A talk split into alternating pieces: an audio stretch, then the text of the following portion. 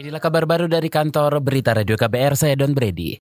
Sebanyak 13 komunitas masyarakat adat dari kawasan Danau Toba melakukan aksi mendesak agar Menteri Lingkungan Hidup dan Kehutanan mencabut izin perusahaan keramba ikan PT Aqua Farm Nusantara yang diduga telah mencemari air Danau Toba. Simak laporan selengkapnya bersama reporter KBR Valda Kustarini dari kantor Kementerian Lingkungan Hidup dan Kehutanan Jakarta.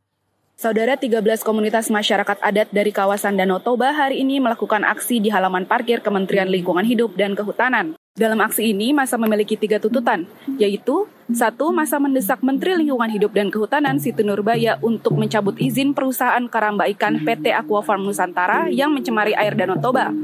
Kedua, masa juga meminta Menteri untuk menghentikan seluruh kegiatan PT TPL atau Toba Pap Lestari karena merusak hutan kemenyan yang ditinggali masyarakat adat. Ketiga, tuntutan lainnya adalah mendorong pengesahan RUU masyarakat adat agar tidak ada lagi intimidasi dan kriminalisasi terhadap masyarakat adat. Koordinator Aksi Roganda Simanjuntak mengatakan program prioritas pariwisata di Danau Toba yang dicetuskan Presiden Joko Widodo terancam tidak terlaksana jika pemerintah tidak membenahi dan menindak tegas dua perusahaan yang dianggap merusak itu. Untuk itu, masa akan terus melakukan aksi jika tidak ada tanggapan dari kementerian.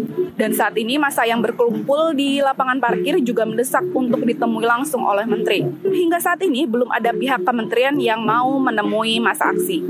Dari Kementerian Lingkungan Hidup dan Kehutanan, Valda Gustarini melaporkan untuk KBR. Saudara Bank Indonesia mendorong ekspor beberapa sektor unggulan agar bisa masuk di pasar negara-negara maju. Deputi Gubernur Bank Indonesia Dodi Budiowalio menyebut sektor-sektor unggulan itu seperti tekstil, otomotif, dan alas kaki.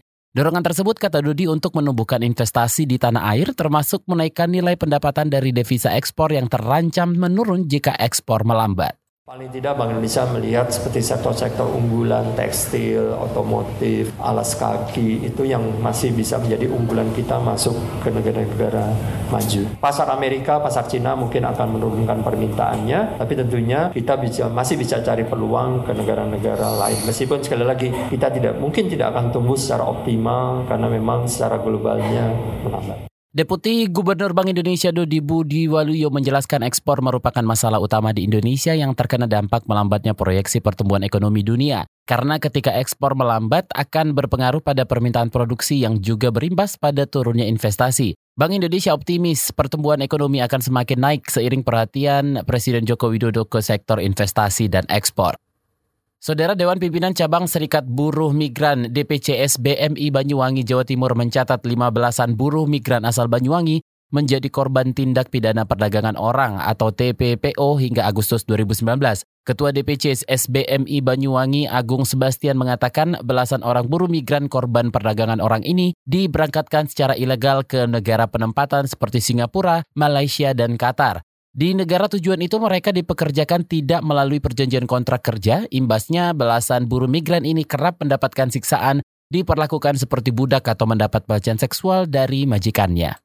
Eh, dari laporan ke kami di Singapura, kemudian Malaysia, mereka di sana dieksploitasi secara seksual juga seperti itu, Pak. Dapat hmm. kekerasan psikis juga seperti itu, Mas. Eksploitatif seperti itu, Mas. Kemudian praktek-praktek perbudakan yang menonjol juga seperti itu. Penguasaan atas seseorang seperti itu, itu juga di dalam teman-teman buruh migran itu. Yang melapor ke kami khususnya dari negara-negara yang paling banyak Singapura, kemudian yang paling banyak juga Malaysia. Ketua Serikat Buruh Migran Indonesia Cabang Banyuwangi Agung Sebastian menambahkan belasan buruh migran yang menjadi korban perdagangan orang itu tergiur dengan janji yang diberikan oleh calo yang berjanji mempekerjakan mereka dengan gaji besar tanpa proses yang lama.